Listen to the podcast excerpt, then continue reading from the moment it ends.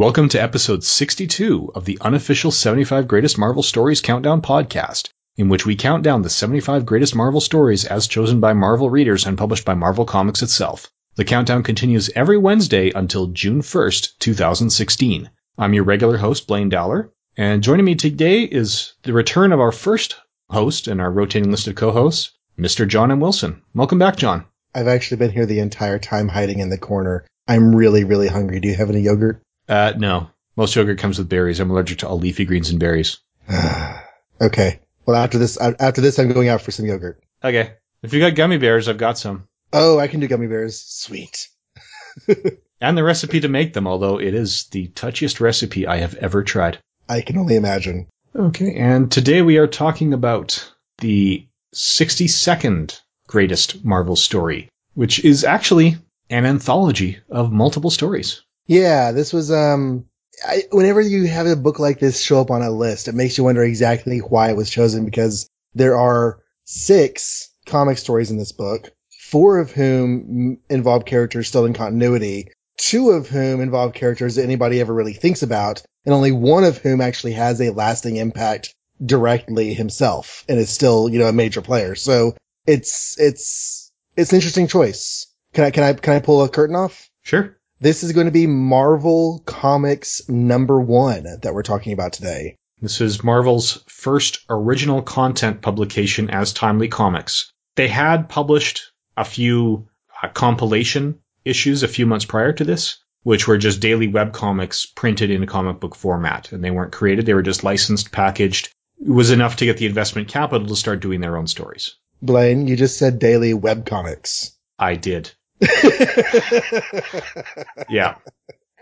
That's like whenever I refer to reading the emails column and the Yeah. Yeah, my bad. Of course, the, the World Wide Web wasn't invented until 1991 by Tim Berners-Lee at CERN. I have my Where the Web Was Born CERN t-shirt from my time there as a grad student. But yeah, daily newspaper strips, I should have said. well, um, Marvel Comics 1 uh, was actually the only issue of this title, technically because beginning with the second issue, the title changed to Marvel Mystery Comics, which it was until issue 92 in 1949, after which it was Marvel Tales until the series ended with issue 159 in 1957. And this is, of course, a completely different series to the Spider-Man reprint book Marvel Tales, which would come out much later.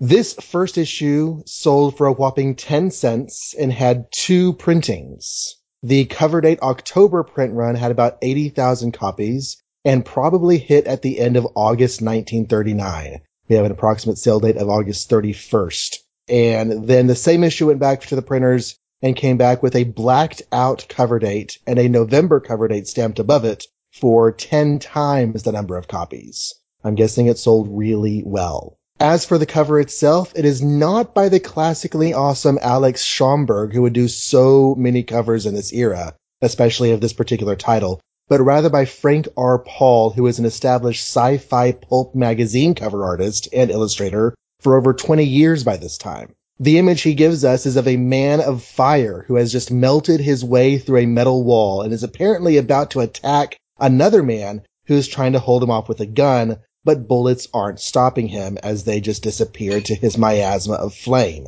A caption box reads, This month, The Human Torch, The Angel, Submariner, or Submariner if you're a kid of the day who doesn't know how to pronounce it. Masked Raider. And another caption at the bottom tells us the book will be featuring Ka-Zar the Great in 12 pages of jungle adventure. And across the bottom, a red banner with white block letters that shout action, mystery, adventure. So what are your thoughts on the cover? I can see why it's compelling. You can tell that it's a different artist than the interiors simply because primarily the face. We get a very demonic looking face on the cover where all the Human Torch in the book has a very obscured face when he's in the state of flame. Right. He just has that that circular head, and there's not really a face on him at all. I can see them describing the character to Frank Paul, and Frank Paul going with it without having any reference. Because I mean, it fits the description of the Human Torch, but it's mm-hmm. a very different design than what Carl Burgos would do. It is, and this could be a lot of you know, it's a startup company that doesn't really know how to communicate with the artists yet because they just haven't had the experience doing it.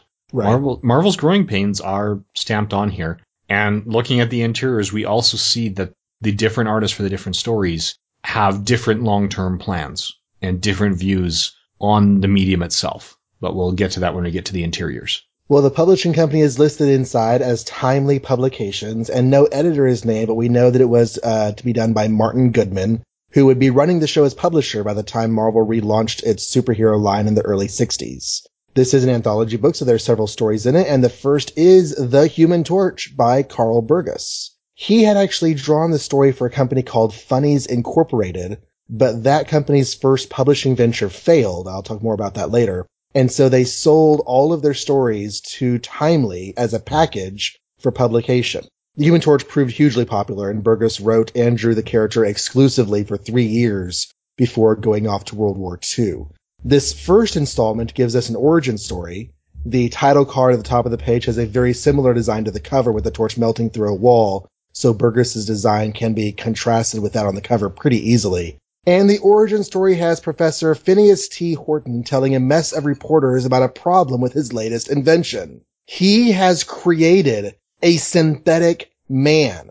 Android life is now a reality, but somehow that is not the news. The news is that this pesky android has a problem that anytime it comes into contact with air, its surface skin bursts into flame. So Horton has to keep it in an airtight glass case. The reporters tell him to destroy the android lest it be used as a weapon, but he refuses, so they publish news of the menace in the papers, which draws the attention of the Scientists Guild. They come over to see it, and they agree with the reporters that they should destroy the android. So Horton reluctantly has his android sealed in a steel cylinder. That cylinder is dropped into a cube of wet concrete, which dries into a tomb for the synthetic man. Time passes, but Horton doesn't realize there is a tiny leak. That oxygen is slowly creeping into the cylinder, and after some unspecified amount of time, it could be days, weeks, or years, the human torch is able to ignite and explode out of the tank. The human torch revels in his first taste of life and freedom, surprised to learn that he causes fear in people and generally confused at the world around him, but in incredibly good spirits about it all. He does hate, however, that he's causing damage, so he eventually decides to hide from the world by diving into a random residential swimming pool that is uh, just, you know, nearby. Unbeknownst to him, that pool is owned by a man named Sardo, who lives by, shall we say, a less widely respected code of morality and Sardo tells his men to close the glass lid over the pool and empty out the water. The torch is now inside with no flame and no air to ignite. Now, Sardo is a low down dirty protection racketeer. So he uses the torch to torch a steel shipping warehouse when the owner of said business refuses to pay protection money. The torch realizes he's been used for evil gain, so he runs, leaps, and flies back to Sardo's house. Sardo sees him coming, so he hides in his secret underground lab while the torch burns down his house. Sardo's men try to get away,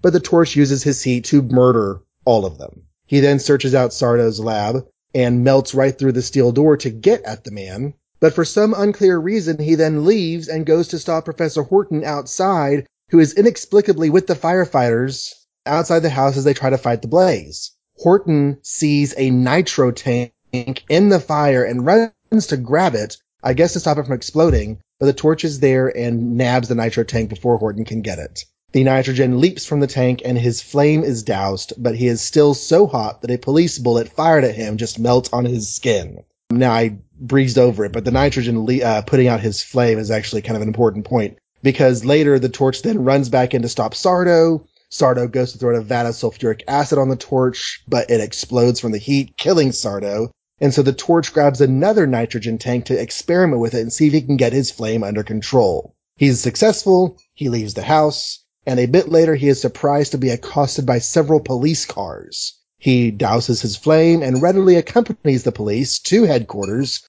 where Professor Horton requests that the torch be remanded into his custody. However, back at Horton's lab, it becomes clear to the torch that even his creator is considering the lucrative possibilities of possessing a man of fire so he bails, flying out into the night with a mighty leap, sailing through space like a comet. The end. It is an interesting first story. This is what really kicked off the Marvel Universe proper. I thought it was incredibly energetic. It, it never lets up. It, it, gets both an origin and a first adventure into the story. And yet, as is often the case with uh, writing that's not bound by formula, it proves over time that this is not the entire origin of the torch because A few issues later, he joins the police force. A few months after that, he gains a young partner in his fight against crime, uh, whose name is Toro, who I actually think of as being used more than the Human Torch himself is, but that's probably just my own reading experiences. Yeah, he, they were able to bring Toro back a little bit more often. Uh, when we talk more about the impact that this had on the Marvel Universe as a whole, we'll talk about why the Jim Hammond Human Torch was off the table for so long. But Toro never really was. So people could go back and use Toro when the Human Torch was not available. So I would agree that you could argue that human that the Jim Hammond Human Torch here, even though it doesn't have the name Jim Hammond yet, actually has more on panel appearances. When you're looking at him, you're not seeing the Human Torch.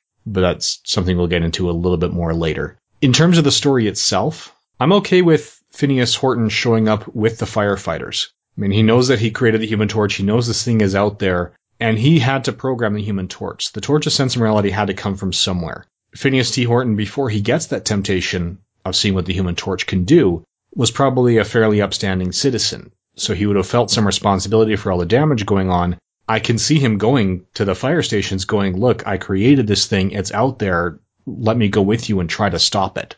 I can see that too. In the storytelling itself, there just seems to be a little bit of a disconnect because Sardo actually holds a vat over his head twice. He holds a vat over his head and then scene change to outside where now Torch is no longer dealing with Sardo. He's dealing with the outside and then back to Sardo and Sardo lifts another vat over his head and this one actually explodes. So it's just a weird bit of storytelling, but I can see what you're saying that, that Horton would definitely take ownership and responsibility of the torch. Yeah.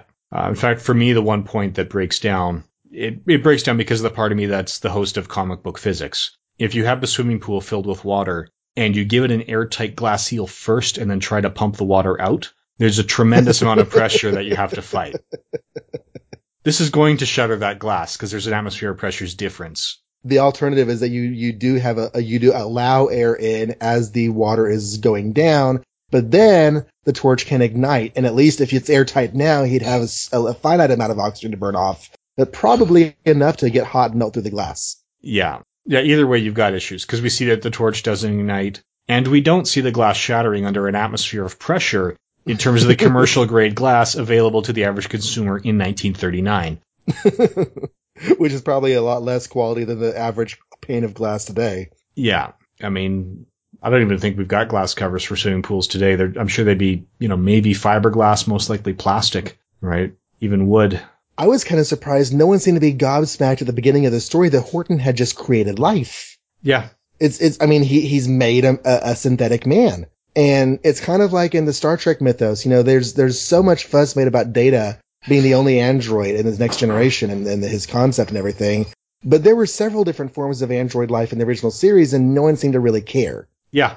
I was, you know, just thinking back to, was it What Are Little Girls Made Of? Right. And, you know, a number of other episodes from there. It makes me wonder how detailed Kirk's reports back to Starfleet were, given the number of times that he ignored the Prime Directive. I'm betting he did some omitting now and again. Yeah, on a regular basis. Yeah, or even the time he claimed to help write the, pri- the Prime Directive. I remember the mission log guys going, "What, really?" And I was at home listening, going, "Well, yeah, he writes a new version every time the current one gets in his way." It's like at the end of what Little Girls Made Of, he probably just edited his log to say, "So you thought that Dr. Corbin was dead? Turns out you're right." And uh, then I had a bowl of Cheerios, and that's Wednesday.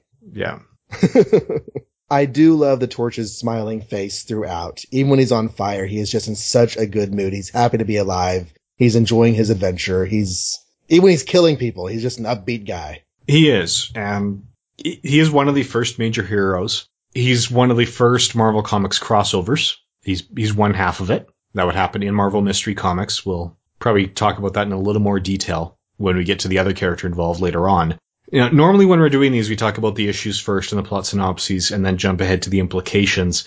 Given that this is an anthology, I'm going to suggest let's run the implications of the Human Torch first before we move on to the second story and just kind of do the run that way. So it's all the Human Torch talk, then all the Angel talk, then all the Submariner talk. Well, the Human Torch was one of the most successful characters of the Golden Age. He was the first one to get his own feature title from Timely Publications, even though each issue of Human Torch had a Submariner story in it as well. It was his name on the cover. As was common in the Golden Age. Yeah. And yet, once his run is done and his mid 50s revival is unsuccessful, whenever Stan Lee goes to make new superhero comics, quote unquote, the way he would want to read them, he uses a human torch idea that is completely and totally different in everything except for name and power set. Yeah, very much. The Human Torch of the Fantastic Four is almost entirely unrelated to this one. I mean, th- this Human Torch shows up in Marvel Comics continuity a couple of times in the 60s. Once was to maintain copyright because Carl Burgos was coming after them saying, look, you haven't used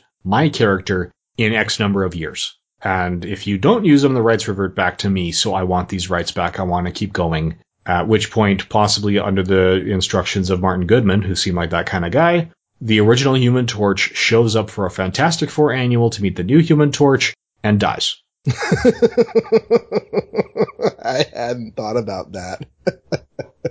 uh, you want to make you want to make some gripes? Okay, let's use your character and kill him. Yeah, and then again, Burgos had the ability when the next time frame elapsed to just tell new stories of the character and pretend that one didn't happen because you know ignoring continuity does happen in comics, especially then. Just you know, the, if the Fantastic Four first launched 15 years ago, they were not trying to be the first men on the moon. Some things have to change to maintain the time frames, whether it's 15 years ago, 12 years ago, 10 years ago. We've got that sliding Marvel time scale. And, and, and yeah, I, I, I tend to liken this to the Flash, who, you know, you had Jay Garrick in the Golden Age and Barry Allen in the Silver Age, and they had really no narrative connection. But once they meet, they have like an emotional friendship connection and they like working together and, and Barry Allen looks up to Jay and Jay's proud of Barry. And the, the deepest emotional connection I think that we ever get between Jim Hammond and Johnny Storm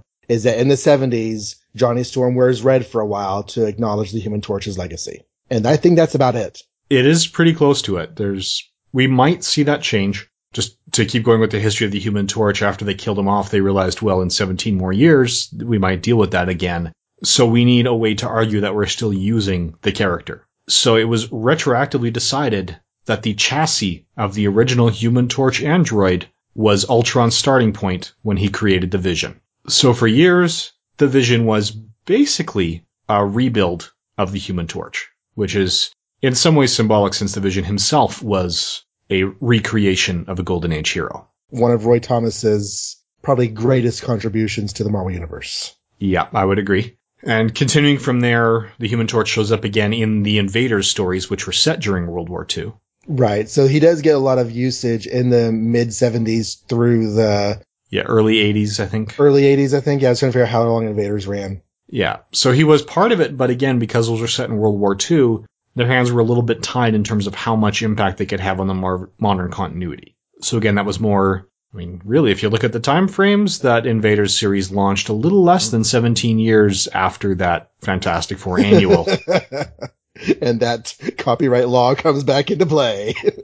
so Jim Hammond has come back, uh, originally really brought back properly by Alex Ross in the Avengers Invaders series that he did in combination with Dynamite. Used him again in the eight issue Torch series, which also had a lot of play with Toro and the original Vision and a lot of the Golden Age heroes. Now he's part of the all new Invaders and showing up in Fantastic Four under James Robinson. And the all new Invaders series, I think, is coming to a close. But if James Robinson is using it in Fantastic Four, then he could be sticking around. He can be. Uh, at the time of this recording, which is being done well in advance, the Jim Hammond is currently the guardian of the Kids from the Future Foundation because the government has decided that the lives of Reed and Sue Storm are just too dangerous to have kids. So they took them, which led to a great panel where the Invisible Woman comes home, the Avengers are there, and she's like, "Oh, you guys are going to help?" They're like, "No, we're here to make sure the government takes your kids." At which point, the Invisible Woman smacks down the entire team of Avengers in seconds, but is still too late to hang on to the kids. Wow. Jim Hammond does show up afterwards and say, "Hey, look, what they're doing is wrong but somebody's going to watch the kids. I've taken that responsibility on myself. They are in good hands and I will keep you updated on their status, even though I can't let you see them. So she's grudgingly agreed to that since he's got Franklin and the rest of the Future Foundation. Valeria is elsewhere and based on solicits for upcoming issues, that's next on Sue's priority where she's saying, okay, Franklin's with Jim Hammond, Valeria's with Doom. I know who I'm going to get back first. I guess it's worth mentioning that John, uh, we have mentioned it briefly in passing, but the Human Torch is not the only character to be revived in, in almost only a namesake way. There were the Vision and the Black Widow, who bear very little resemblance to their Silver Age versions. The Vision has at least a visual similarity, even if nothing about the character concept is the same. And our next character, the Angel, has also been revived in a completely unlike way. Iron Man didn't have a namesake, but there's a Timely Comics character named Electro who is most definitely an Iron Man prototype. Um, and so it's, uh, it's interesting there. But Burgos went off to war after writing and drawing this strip for three years. Um, when he came back, I guess you can't go home again because he did continue to work for Timely, aka Atlas, aka Marvel, uh, while pursuing a career in advertising. And he never really did the torch again. He closed out his comics career by writing some of the last Ant-Man, Giant Man solo strips from Tales to Astonish. And that was his last published work. Which is an unfortunate note to end your career on. Yeah. but he was probably doing so many other more important things, making better money other places that he didn't really care.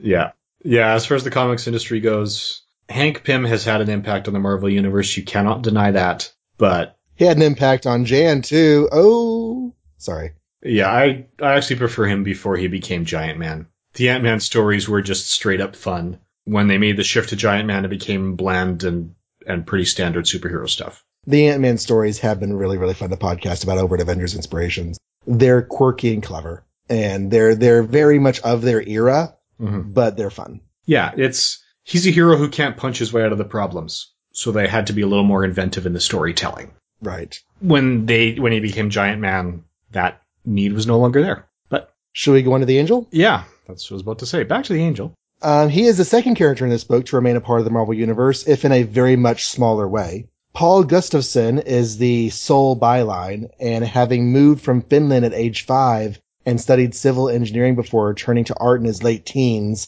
he was young and newlywed when he got a job working for the aforementioned Funnies Incorporated. Funnies not only supplied the contents for this magazine, but also sold work to Centaur Publications and Quality Comics, so some of Gustavson's early work appears there as well. But while Paul is the only byline on the printed version of the comic, it's possible that the first year of Angel strips were written by Ray Gill, who was an editor at Funnies Incorporated, and he is less well known than his brother Joe Gill, who actually co-created Captain Atom for Charlton Comics. So, um, Paul Gustavson, though, I think is the main creative force behind the character. And in this opening story, a group of racketeers known as the Six Big Men have taken over the city which city? The city. They've spread fear and terror with their protection rackets and access to corrupt politicians and lawmen. So in the mayor's office, citizens are wanting to be sworn in as special investigators so they can take the law into their own hands and take these men down. The leader of the gang, or not really gang, but the leader of the citizens uh, movement, the campaign against these six big men, is one Dr. Lang. And he suggested they hire the angel to clean up the mess. But the police balk at that because the angel is too ruthless and will stop at nothing. While they are debating the issue, a rock crashes through the window with a note on it from the angel who identifies in a list all six of the big men along with an unknown big boss and he promises to take them out one by one. And although Dr. Lang voices his support for the angel's endeavors, in his mind he figures the angel will never figure out who that big boss really is. A few days later, big man number one, Gus Ronson, is chased down and strangled in his own car by the angel. Mike Malone is physically pummeled to death by the man in the blue suit. And a mysterious woman leaves the angel a note to notify him that John Dillon, the third man on the list, has committed suicide in fear. Uh, so that's three big men down. The note from the woman also says to be careful because number four is waiting for him and expecting him. The angel fights his way through a gang of men to get to Trigger Bob, but he is subdued and tied up. Trigger is about to mow him down with a Tommy gun when the mysterious woman shows up and tells him not to do it there. I don't know if she's worried about getting blood on the carpet or what.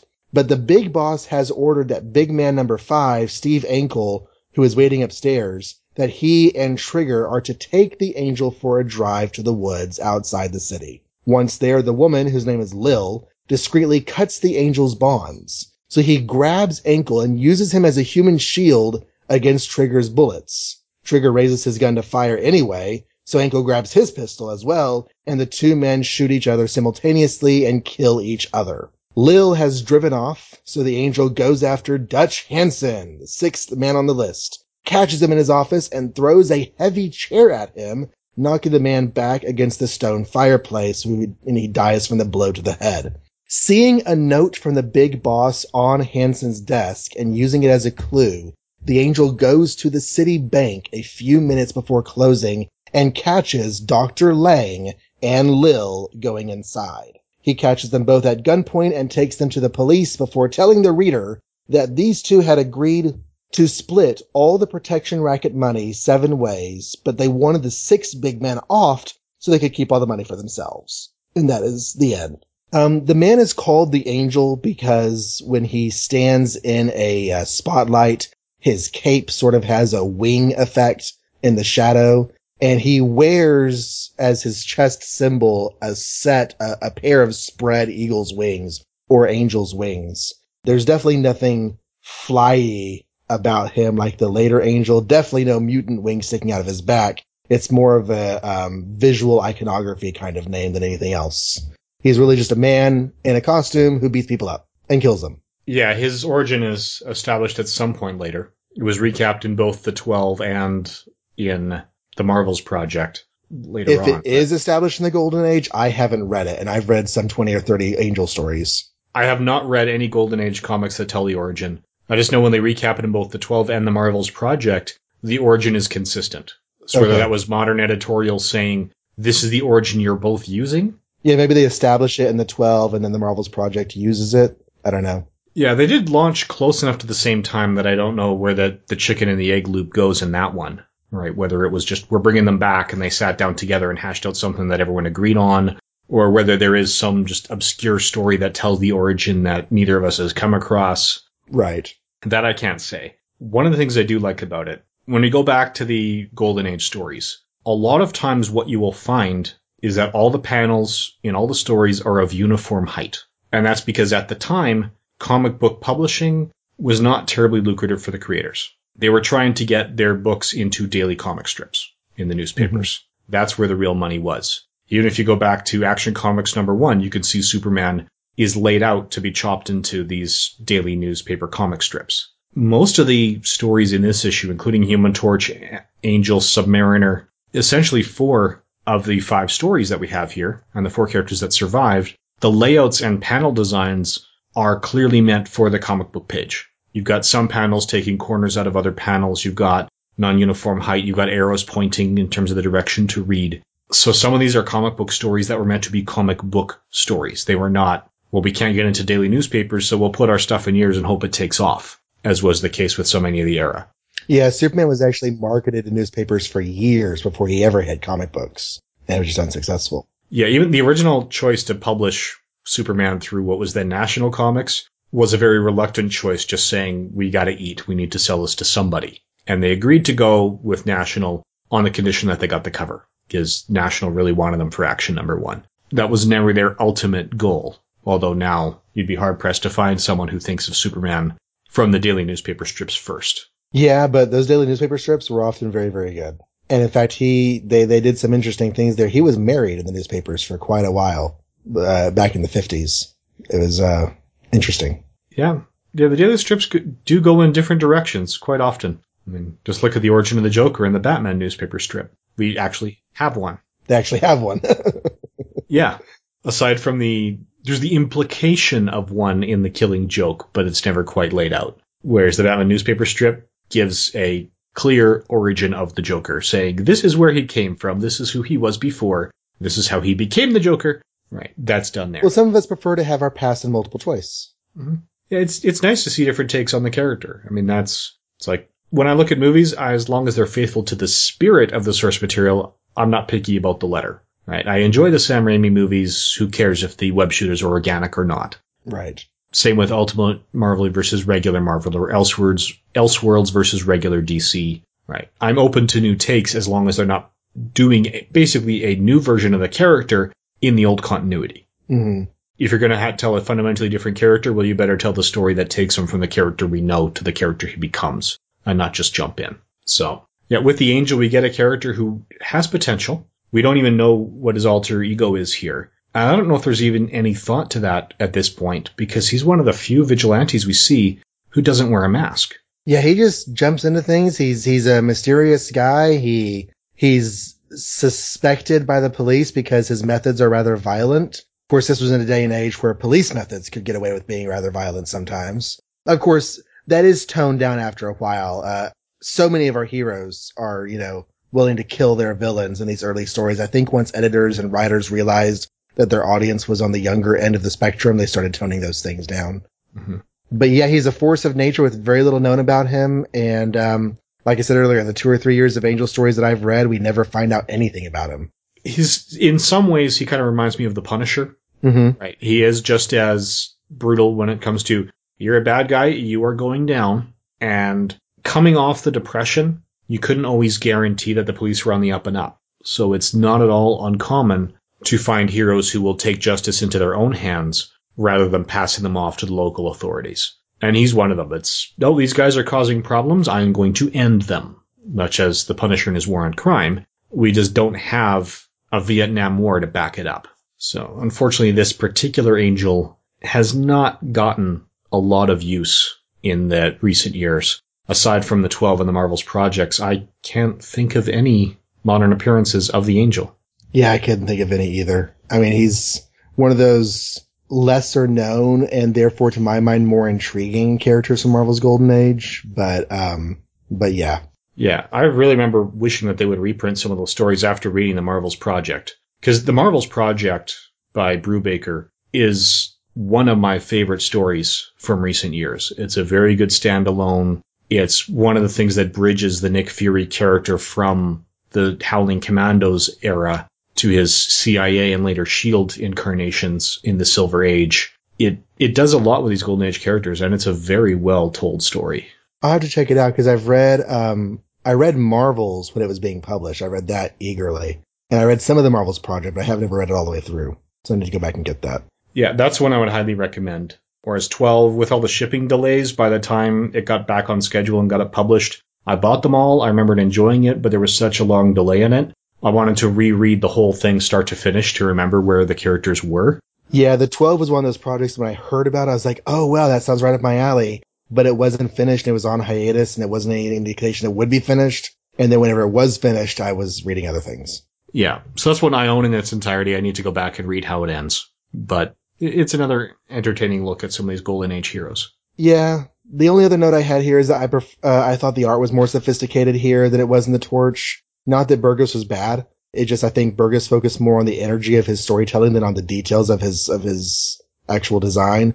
Whereas Gustavson does some great facial design and expressions in this story. He would continue writing the Angel for 20 odd issues, but early during that time he went to work for Quality Comics. So his work for them increased and eventually stopped writing the Angel. It was taken over by other crea- uh, creators. Gustavson would create uh, uh, DCU characters later, such as the Human Bomb, and Alias the Spider, Magno, Jester, and Midnight. These were all characters that DC used later when they bought Charlton, but I think Human Bomb is probably the best known. In the 50s, Gustavson would go on, on to work on the uh, magazine Blackhawk, but not on the actual Blackhawk stories. He worked on the backup strip Chop Chop. And the three and a half years he did on that are the last comics work I know about before he went on to become a surveyor and a civil engineer for the state of New York.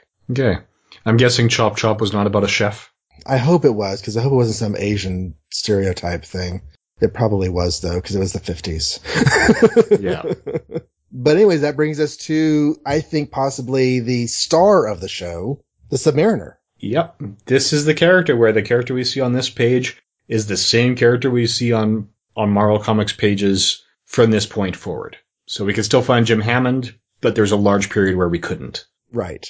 And even though he is the character in this comic with by far the largest direct impact on the later Marvel universe, technically he didn't have his first appearance here. Earlier I mentioned that Funnies Incorporated had a failed publishing venture before changing gears to just packaging and selling strips to other publishers. And that one attempt was Motion Picture Funnies Weekly, which was intended to be given out as a promotional comic in movie theaters, but only uh, a half dozen or so per- uh, copies were ever printed before they decided not to do it. It was an anthology title like this one, but smaller, so the Submariner strip was only eight pages of black and white art. And when that venture proved unsuccessful, because I guess spending money to make it and then trying to give it away for free proved cost prohibitive, the work was sold to Timely. Writer and artist Bill Everett was then asked to do four more pages for the new Marvel Comics version, and that is what we have here. Um, Everett's family was well off during the Great Depression. Everett had an eye for art, and his father always wanted to see him go into cartooning. But sadly, his father died young, and uh, when Bill was also still relatively young and didn't get to see him sell his first work to Centaur Publications. Bill Everett co-created Amazing Man at Centaur, who in recent years has been grafted into the Marvel Universe. But when art director Lloyd Jacquet left Centaur to work for Funnies Incorporated, Everett followed, as did Carls Burgos. And um, that is how they came over there to do the stories we have here.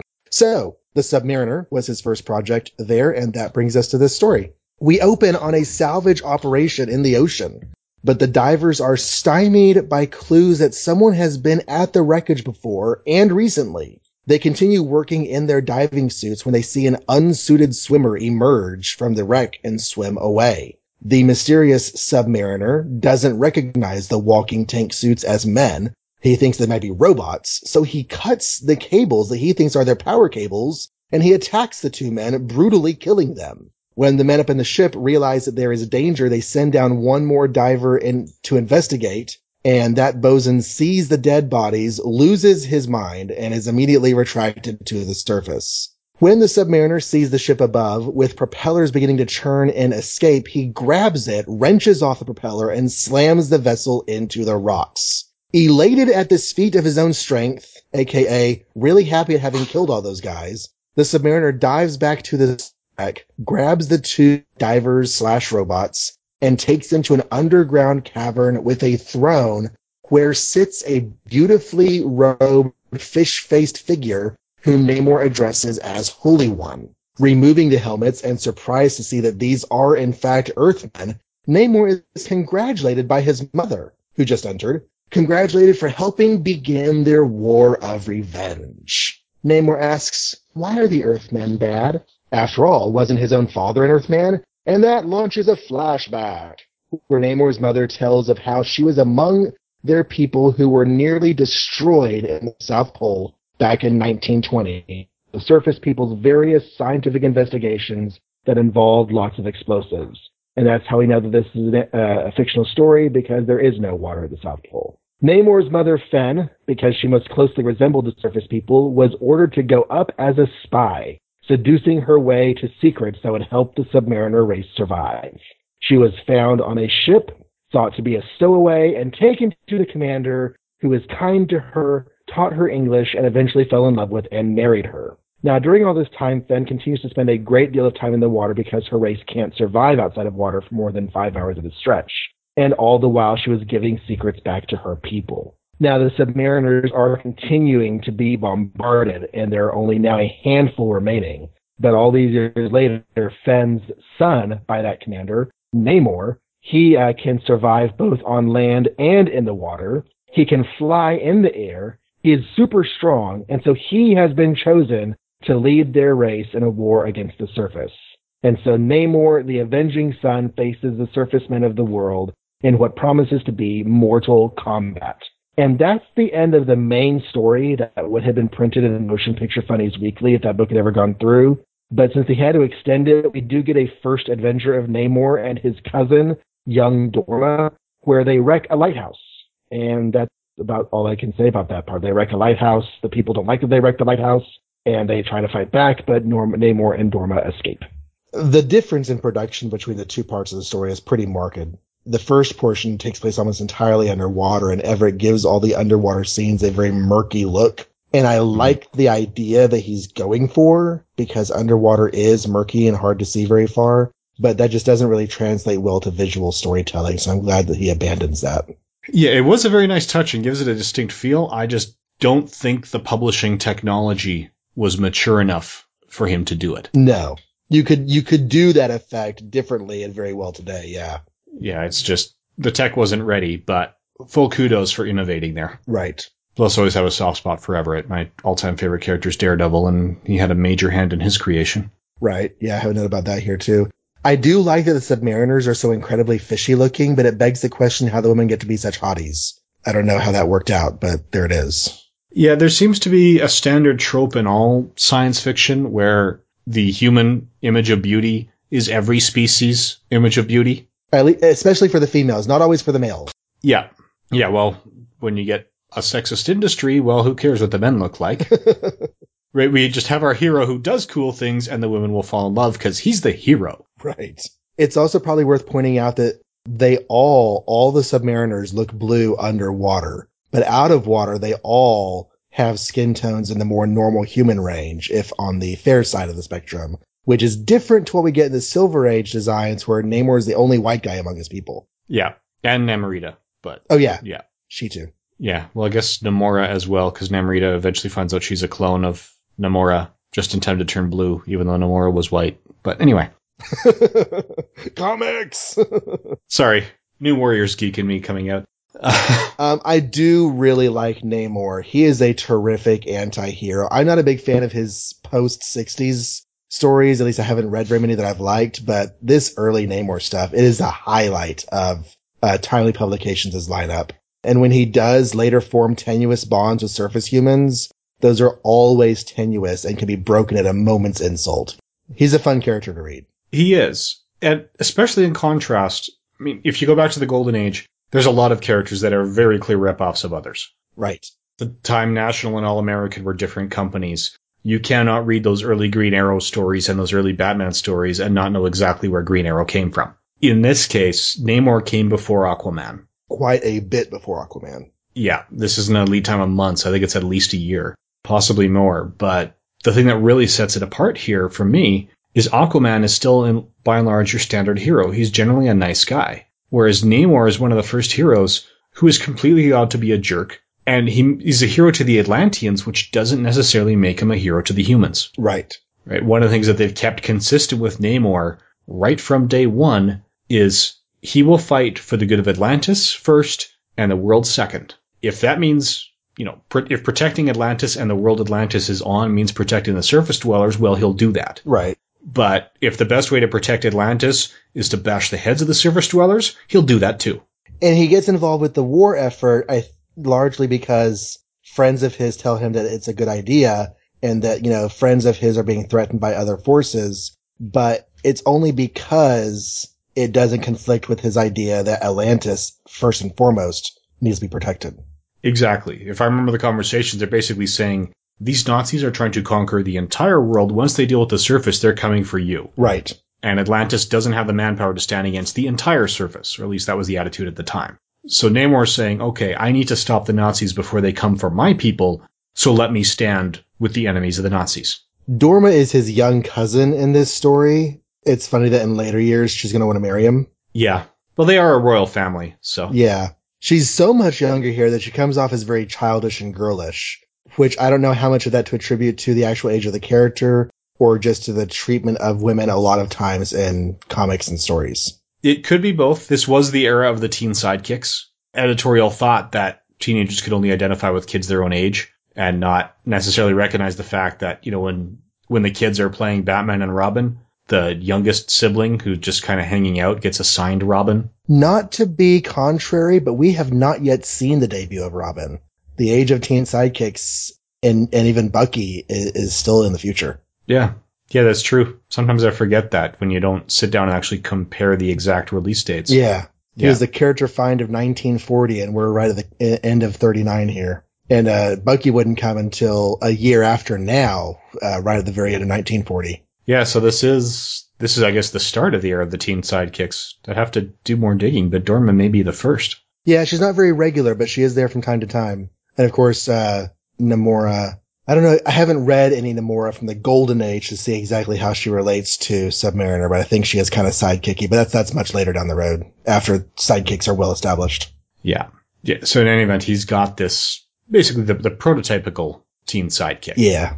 Where, you know, here's the character that allows for exposition, Right. Right. which is a nice tool. Because earlier in the issues, the exposition was in caption boxes with or without boxes around the captions. and it can be a little difficult to read now because we're used to reading panels sort of top to bottom Whereas if when you're reading the Angel and the Human Torch stories, you need to read the captions first, regardless of where they're placed on the panel. Right. Right. You ha- sometimes for a panel to make sense, you need to read the caption in the bottom right corner before you read the speech balloon in the upper left. Even if it's nothing more than a scene setting caption, it is intended to be read first no matter where it's placed. Yeah, so it, it does get a little disjointed, whereas with Submariner introducing Dorma eliminates a lot of the captions. Yeah. The way Everett did it, it's relatively rare to find a panel that has both captions and dialogue. And the actual sequence of reading them is always natural to me when I'm doing it. So we're seeing some of the birth of modern lettering when they realize, no, you need to flow from A to B to C and follow the way eyes read a, a prose page and don't come up with a new way to read a comic page. Now, how much of this um, this three year run of Bill Everett on Submariner? How much have you read, or have you read? Have you read beyond this issue? Not a heck of a lot. I've read most of the ones that are on Digital Unlimited, so it's the first half dozen or so. Okay, But that's about it. because it's one of the most well regarded runs of the era. He wrote three years until he entered the war. To my mind, it should be among the highest esteemed runs in all of comics, especially for if you consider the context of where it is in history. He wrote a serial saga of Namor, where each chapter builds on what went before, with the character in a constant state of evolution. His relationships with other characters are fluid and dynamic, and one of those characters is Carl Burgos' own Human Torch, because the two creators were friends and they regularly collaborated on team up stories, uh, the first of which began in Marvel Comics number eight. So they created a shared comics universe idea before anyone else did, as far as I know, because DC's first shared universe efforts were All Star Comics 3, and that came later. hmm But uh, there's very little that is left static in the strip, and uh, Everett even has Namor eventually take up the throne to rule over all of his people through some pretty organic multi-part storytelling that would influence the character into his revival in the 60s because he needs to rule his people and he has lost them. But sadly, after Bill Everett leaves to go off to the war, the book goes a bit more standard. And even though Everett would pick up the character again after the war, it wasn't quite the same. Yeah, unfortunately, you need to pick up where they left off. But even the choice to serialize the storytelling in the comic book media at this time, that was risky. hmm You didn't see a lot of that in the day. I mean, I remember, I think the first continued story I read from, well, National at the time, there's a Detective Comics story that spans two non-consecutive issues of Detective. Two non-consecutive issues. Okay. Yeah, I want I want to say it's issues uh, 66 and 68, but it is it's a Two-Face story in Detective Comics that's broken through two issues of Detective. And you know, it's back in the days when it's attributed to Bob Kane, but it's actually Bob Kane's studio and he's got a bunch of people ghosting under his name. And I think it was the guys who made this story came up with one and they came up with another, but just the way the production cycles worked, it wasn't ready for the next issue. So when you read it in the Batman Chronicles, which go by publication date, you get the first part of the detective story, an issue of Batman, an unrelated detective issue, and then the next part of the story in the next issue of Detective. Wow. So you've got a good, you know, 70 pages in between the two parts of that story. And the publication wasn't terribly reliable. I mean, aside from Marvel Comics, I think the Lev Gleason company with the Silver Streak and the, the Golden Age Daredevil are the only one, other ones I'm aware of that went really heavily serial. Even the Golden Age Daredevil, when he finally got his own title and they had massive crossovers there, was published after the Human Torch and Submariner crossover, I believe. But I do believe that the Golden Age Daredevil number one, which took all of the characters from Silver Streaks and told one giant story where Daredevil met and worked with all of them, I do believe that was published before All American Comics 3. Okay. So I believe that was after Human Torch, Submariner, but before the JSA. Gotcha. I have not read any Golden Age Daredevil. Is that on the Digital Comics Museum? Because I wouldn't mind reading. It is. It. Okay. Yeah, it's on the Digital Comics Museum, and there have actually been three archives published by Dark Horse. Oh, okay, fun. To talk about the impact of this character is, I mean, he, like you said, is the only character in this story that the actual character, his narrative continues forward. There's a little bit of retconning of Golden Age concepts because really, in the Silver Age, whenever Stan Lee brought back Golden Age characters like Captain America and Submariner, there was a certain amount of we're bringing these characters back, but we don't necessarily need to have the same history that was published back then. So there are elements that carry over, but they're also kind of freewheel with the retcons. Which is why you get issues like the 1950s Captain America and Bucky, which were treated as Steve Rogers and James Buchanan Barnes at the time, but which didn't mesh with the 1960s version, so they had to come back and retcon and fix that in the 70s. And maybe they never really had to do that. I do like that somebody got in his mind that it was worth doing because I like those kinds of playing with continuity. And so then you're able to acknowledge that the Bucky who died in the 1940s, or it might have been just the very beginning, 1950 or so issues of Captain America comics was a real Bucky who died, just not that Bucky. It was a later guy playing the part. Mhm. So you're able to sort of mesh everything together and, and somehow pretend that it really does all work, at least in outline form, if not in detail. Yeah. Yeah, it is a way to sort of whitewash it and plausible enough that the dedicated continuity fans who want it to be continuous continuity can say, yeah, that works. I'll accept that, which is good because I'm one of those fans who really likes to have all the pieces that fit together. Right. Now, if you go back and read Captain America comics, it's really hard to see how some of those stories could really be considered still, you know, really? Captain America did that? But, you know, it's of the era. It is. And that's one of the hardest things about keeping a universe going for 75 years or more is that the audience changes. Mm-hmm. And that's what we're seeing in the 30s. As we said before, coming off the corruption of the Great Depression and coming into World War II, there was a much more open populace to vigilante justice than there would be today. There are reasons that the Golden Age heroes tended to kill the people that they fought, including, as you reminded me in an online conversation a while ago, Superman and Batman themselves. Whereas by the time you get to the 60s, well, no, they just wrap them up in a neat little bow and hand them over to the police, who are going to do the right thing no matter what because they're the police. Right.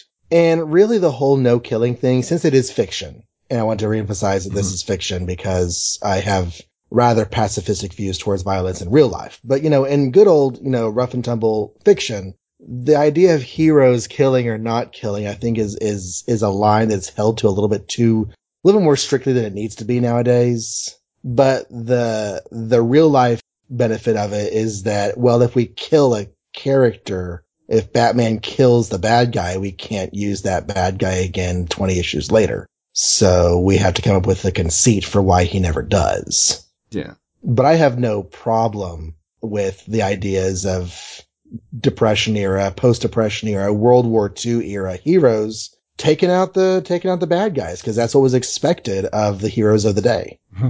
Yeah, I've got no problems reading that in a Golden Age comic. I don't care for that in the comics or movies these days. I like to see our heroes hold themselves to a higher standard, but that's a completely different conversation. They would probably bring up Man of Steel. So we, and we're not talking about DC today. We're talking about Marvel. So Yep. Yeah, it, it would bring up Man of Steel, and then we'd have a 45 minute detour in the middle of the podcast. And the So, listeners would say, are we still talking about that? The movie's been out for a year and a half now. But anyways, yeah. should I do my closing thoughts on Bill Everett and then move on? Or do you have any, uh, anything else on Submariner? No, I think that's it. I think it's pretty easy to figure out where he is today and where he's been since. Yeah. He's, sometimes he's like that skeevy guy who just can't let go of his attraction to Sue. That's how I kind of felt he was in Civil Mhm. War. He was, and that that's been the, the sort of the biggest anchor tied around him. Bringing him back in Fantastic Four was a nice touch, and it opened the doors for the Golden Age that brought the Human Torch back and other characters, uh, including Captain America. I liked the way that they wrote around the fact that he'd been out of publication for a while, but as you said, he wasn't a hero for a lot of that. He was an outright villain in most of his appearances, usually driven by let's call it his mad on for Sue. He was involved was in it. Norman Osborn's Cabal and as a result in Dark X-Men.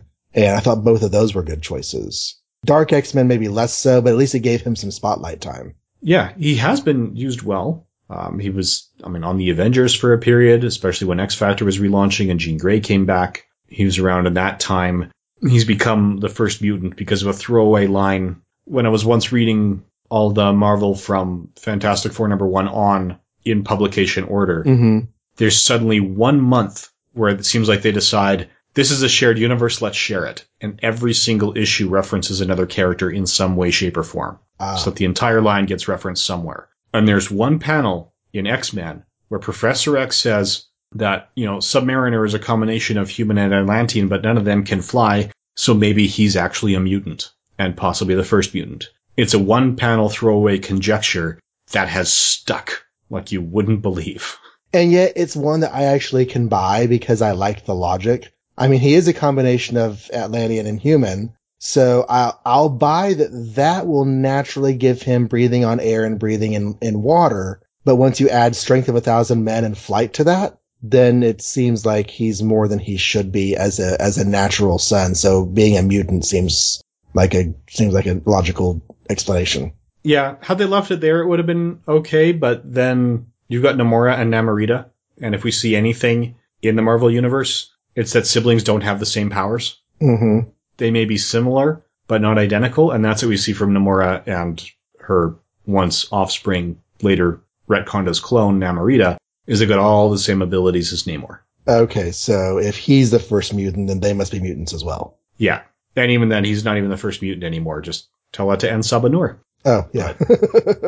He, he may have been the first published, but the history of the Marvel Universe now, mutants go way, farther back. yeah. Well, Bill Everett probably has the most successful comics career of any creator in this book. He continued working throughout the 50s and was the main driver of the Submariner during his short-lived 50s revival. He later co-created Daredevil, Marvel's Daredevil, not the Golden Age Daredevil, the, the one who's getting his own TV show this year on Netflix. He had mid Silver Age runs on various Marvel heroes like the Hulk and Thor, and of course the Submariner. He even drew two Spider-Man stories. And when his comics career wound down in the early 1970s, he was again drawing Namor regularly with the first issue of the Submariner Doctor Doom series supervillain team up being his last published work.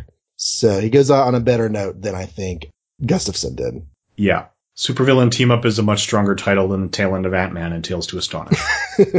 There are other characters in here of less lasting importance. The masked raider is Jim Gardley, who stands up against some bullies in Cactusville, is arrested on trumped up charges, escapes, tames a wild horse named Lightning, and puts on a mask because he's a fugitive before going back to town to stop the bad guys. Yeah. Westerns were pretty standard fare, and early action comics issues also ran a Western backup strip. Yeah, Raider, think Zorro, but less cool. Right. The Raider was drawn by Al Anders. It would last 11 issues, and then it would disappear into obscurity and never be heard from again. I think on a cliffhanger, because most of these Western strips were serialized. Jungle Terror is a one-off jungle adventure story with the byline Tom Dixon, but that is actually Arthur Pinajan, an Armenian art American comics creator who used white boy names on his comics, but would do a lot of work for quality comics. He even created the Invisible Hood, who is sometimes mistakenly called Hooded Justice and Invisible Justice, but those were the names of the strip, not of the character. And he also created Madame Fatal, sometimes called Madame Fatale. She is known for being the first, uh, possibly most successful cross-dressing superhero. Madame Fatale is an old woman who beats up bad guys with all of the skill and strength of a young man because she is secretly a young man in a dress and a wig. So there's that. There was a text piece in this book because every, not every, but lots of comics carried text pieces in order to get a postage discount that could be considered a magazine. We finally come to Kazar the Great, who actually had his start in pulp magazines three years earlier. He was written by Bob Byrd and published by Martin Goodman's company Manvis Publication, but now the comics version is uh, adapted from the previous prose work. He's basically a Tarzan knockoff, because Tarzan was all the rage at the time because Burroughs' Tarzan novels are awesome. Basically, you have a family of white people crash land in the jungle. I say white people because those aren't very common in Africa. Mhm. Mom dies pretty early on. A difference from Tarzan and here is that the dad survives for quite a while, for several years, hoping the boy to learn how to survive in the jungle. The boy, whose name is David, befriends jungle animals, giving names to a lot of them, just like Tarzan did, especially a lion named Zar. Years later, when poachers come to the jungle, David's father, John, tries to scare them off. He is killed and John swears revenge. He is helped in scaring the poachers away by his lion friend Zar, and in the language of the jungle, David Rand would come to be known as Kazar. Uh, I don't have a whole lot of notes on this except for the fact that this is actually not the same Kazar we get in the 60s, but that he is somehow officially in continuity because he's part of the official Marvel handbook of the universe or whatever it is they call that. So it's kind of confusing how he fits in. Yeah, the current Kazar is Kevin Plunder, who took on the name as an honorific. It was later retcon later where, you know, he didn't really understand the language of the jungle at the time. He named himself Kazar, meaning brother of Zar the lion, when there was no brother involved. He had just heard about the exploit. So Kevin Plunder took the name Ka-Zar, somewhat like Barry Allen took the name Flash. Okay. He, he'd heard the legends of the early guys and took the name. But yeah, John Rand's adventures seem to have influence really only in two areas. One is they establish a version of Ka-Zar, which is another case of, you know, Silver Age Marvel taking the old name to maintain the trademark and running with it, with, uh, you know, Ka-Zar now, Kevin Plunder running the Savage Land. The other influence is a little more subtle, and it's one I forget about until I reread the story. There are some interesting parallels between the John Rand origin as Ka-Zar and the Danny Rand origin of Iron Fist. Really? I don't know very much about Iron Fist, so that's that's news to me. Yeah, if you go back to the origin of Iron Fist, it's a little bit different. Instead of having poachers come later, the criminal element came with them. Danny was traveling with his parents and his dad's business partner, and they're, you know, in this mysterious land in Tibet, and the business partner is in love with Danny's mother and wants to take over the whole business, so he kills Danny's father. The mother tries to protect him. She ends up giving her life to save Danny, and Danny ultimately ends up in the monastery training to get revenge against that business partner. Okay. So th- I don't know if I would have picked up on that the parallels because they are kind of subtle if he hadn't been named Rand in the first place. Ah, so that was a nod. I believe it was, yeah. Interesting. They're also talking about Claremont and Byrne, who are both, you know, big comic fans going back to the beginning and like to bring back the Golden Age characters. and like to use other people's ideas for their own. Yeah, that too. But you're not going to fault him for that. not not quite to James Cameron levels, but yeah. Yeah, yeah, yeah. They, they they like to draw their inspiration from the rich material that's already in the universe, we'll say. We'll just take the Legion of Superheroes and turn them into the the Praetorian Guard. Yeah. So yeah, th- there seemed to be some influence there where you basically have the, the lost boy in a strange land and criminals cost him his parents. He's forced to grow up quickly and train and make friends from the elements around him. Again, coming from a wealthy Western background and then learning new skills and new material from the world around him here. Gotcha. Okay. Well, the uh, the prose story that was used as the basis for the adaptation of this did not end with this ending. The uh, first five Ka-Zar installments are actually used to adapt that one story. DeCraft, the poacher here, does come back. I don't remember now if it's later in the first five issues or if it's in some other installment after the first five issues, the Ka-Zar strip does continue to run and the, the writers and artists do their own thing. It varies in quality. There are some high points to the run, but it's never one of my favorites of Marvel Mystery Comics.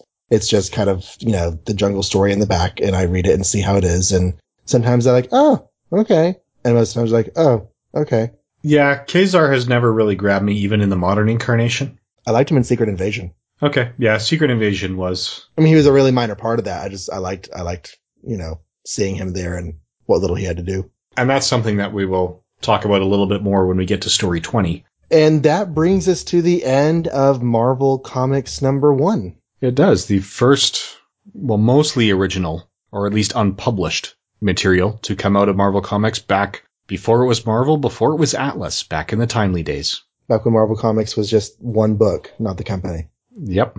To, to, to, to describe the, the impact of the issue is, is I think something you've already stated pretty well, but without this one single book, the entire Marvel universe as you know it and enjoy it in comic and film and TV versions today wouldn't exist. Yeah. This is where it all began. Although, a lot of modern readers, if you pick it up and show it to them, they go, really? This is where it all began? There, there's some enjoyable content here, but the most enjoyable stuff. So we've got Submariner, who you could debate whether he's top of the B list or bottom of the A list in Marvel Comics. Some, some might put that on the BC, uh, boundary, but I'll, I'll, I'll go with you on it. He's a character, if you read Marvel Comics regularly, you know who he is, right, but he does seem to struggle to maintain his own title. right. Right. I mean, he's done it a couple of times, right? There was the long run coming off of Tales to Astonish and to his own title in the late 60s and early 70s. There was the John Byrne reboot that lasted a while, right? There was Namor the First Mutant. There was the Bill Jemas Namor, which was the 25 cent issue in the Tsunami run, which was, that I think was a mistake. yeah. So it has that impact in terms of the actual story beats themselves. apart from a couple of notes in the Human Torch and primarily, you know, the origin of the Submariner, there's very little direct reference to these stories these days. Right. Right. You'll have characters talk about when Galactus first showed up. You will have characters talk about when the Fantastic Four took their first flight to space, when Peter Parker first got bitten by that radioactive spider. But you don't see a lot of people going, yeah, when the Human Torch turned on Sardano and broke out of his out of his pool and discovered that Nitro suppressed the flame. I don't think we really got any of those references much until the reprint market and things like the Marvel, um, the Marvel Masterworks volumes. Because I remember seeing the, uh, the Golden Age comics volume one put out by Marvel on a bookshelf and going, and seeing this cover for the first time and realizing that like the very beginnings of the characters of the Marvel universe was right there in front of me. And this is, you know, early nineties. I don't, I don't think until people actually started having access to these stories again, did we really start getting any of those acknowledgements and references to the, to the stories. I could be Yeah, wrong. certainly. But Yeah, a lot of that was the creators themselves didn't have access. If if you go back to those that especially the wartime comics, a lot of those wartime comics on the back pages would say, "Hey, now that you're done reading this, go recycle it for the war effort." yeah, There are relatively few surviving copies of these, partly because the paper quality used at the time was expected to degrade in 50 years. So, you know, if you just le- left it on a shelf, it would have fallen apart by the 90s. It needed dedicated care to still exist today, which is why we figure there's only about 12 issues of Action Comics number one out, even though a whole lot more than 12 were published. right. Yeah. Some Yeah. hundreds of thousands of those were done and they were all disposed of. Right. So once the reprint market came out, the creators could read them for inspiration and expect the readers to have access to them to follow the story. And those are the two elements you need to really make going through that reprint useful. Before then, you can go back to the 60s and they'll do it, but that's by having a two page recap of a previous story embedded in the current story. And those stories were probably reprinted at least once through Marvel's various reprint titles through the course of the 70s and 80s. Yeah, and through the annuals for the same characters. Right, right. So lots and lots of reprints of modern material. No, and, and, and there were some reprints of Golden Age material, like through Fantasy Masterpieces before that became Marvel Superheroes. But that was early to mid 60s and then it was done and it was only piecemeal and it just wasn't seen ever again. No, not for a long time. As you said, it was the Masterworks are what really brought it out. And you could get a few of them digitally now. As you said, a lot of this is available on Marvel Digital Unlimited. There's some more on Comixology from both DC's and Marvel's Golden Age. Uh, digitalcomicmuseum.com has a lot, and they go through and vet it to make sure that they are all in public domain. So you could hit that website, create a free account, which has had no impact on spam for me.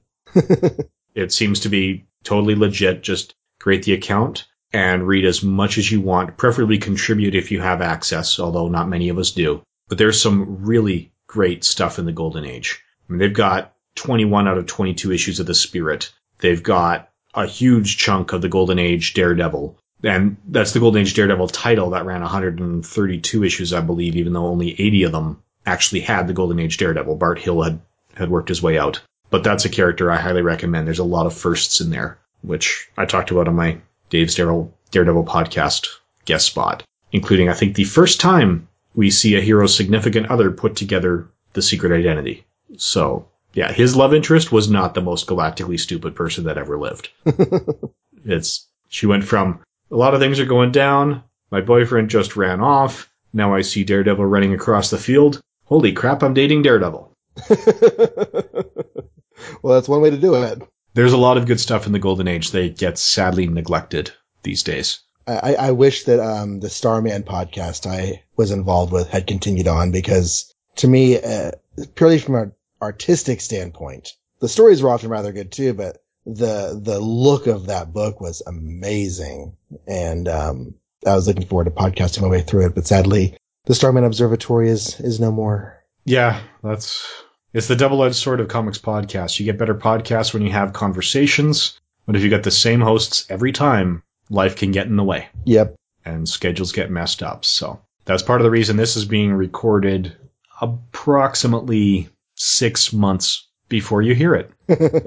Yeah, that is our goal is to make sure that this podcast stays on track and on schedule, which means these are being recorded early and in a very nonlinear fashion. Yep. And probably why feedback just isn't even feeding into it. Yeah, there'll be lots of, you know, if you post conversations on Bureau 42 or when it gets shared through Facebook, if you follow me, I'll be happy to converse there. At this point, we should have a Facebook group established for any fans and be happy to interact there. But yeah, it's going to be hard to go through and give feedback when the first three episodes of recording are 75, 62, and 52. well, I will, um, I'll be back to talk about another Golden Age namesake in about three months with a certain Roy Thomas issue of Avengers. Mm-hmm.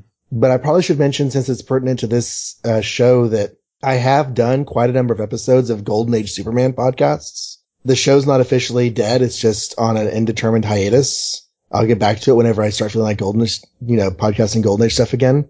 It's just, you know, my muses are fickle and, and that has left me for a while. But you can find that still. All the episodes are alive and ready and waiting to be downloaded at goldenagesuperman.libsyn.com. So I hope you enjoy that. Mm-hmm. Yeah. And we'll be dropping in a promo plug at the end of this episode since we didn't really leave room earlier for it. Oh, yeah. Sorry, this is actually the second one we're recording, still getting a feel for the format. So sorry, listeners, this will get more consistent, I hope. Or already has. Yes. Because of wibbly wobbly timey wimey stuff. Yep. Which is, yeah, so those of you who listen to my Doctor Who 50 and 50 podcast know what happens when you record things out of sequence.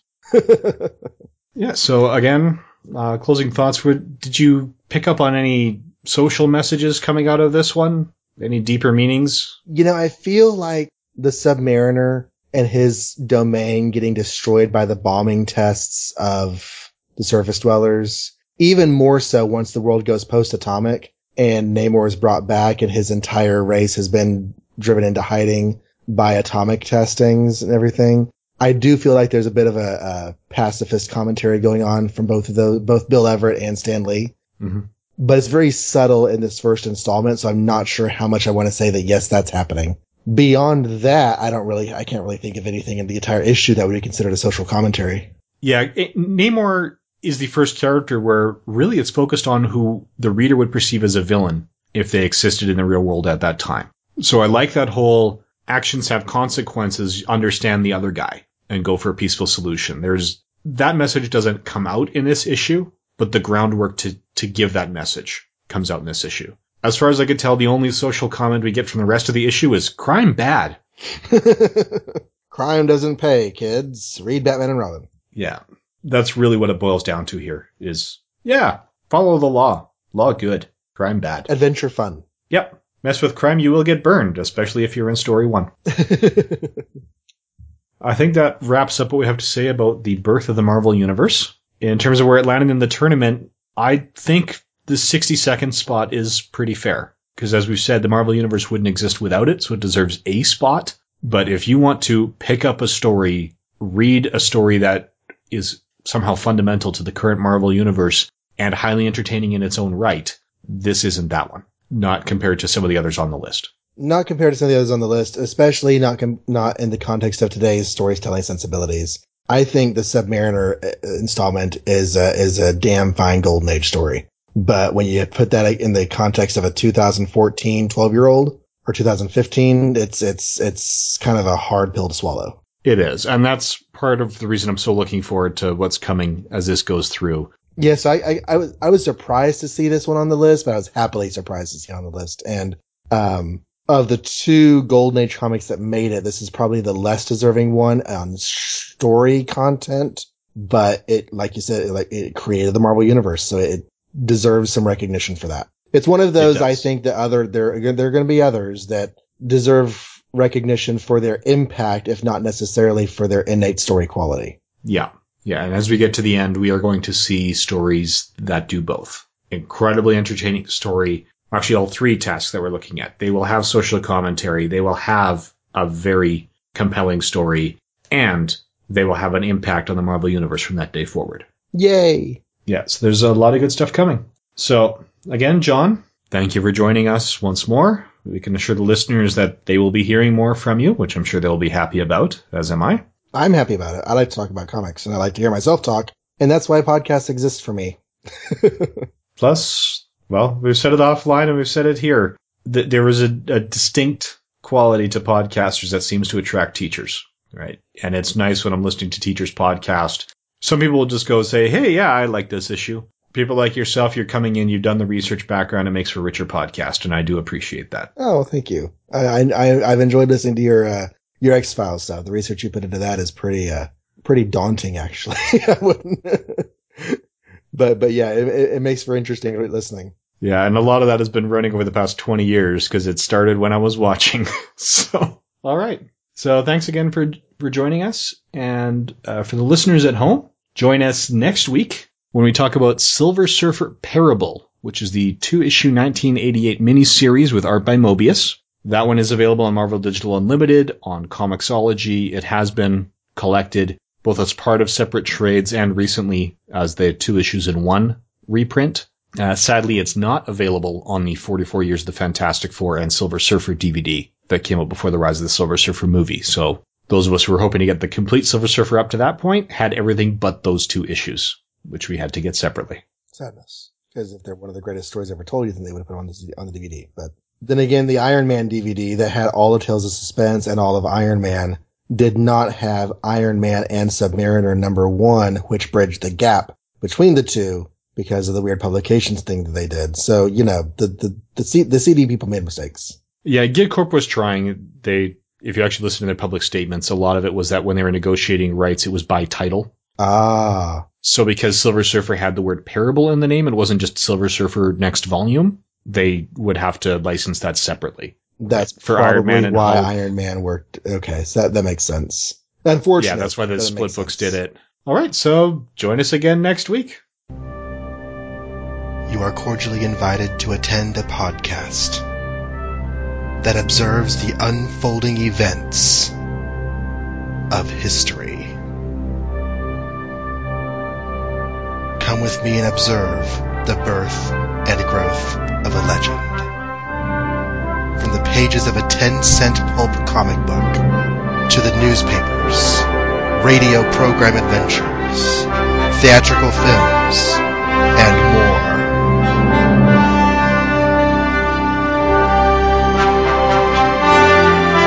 Witness the dawn of the superhero.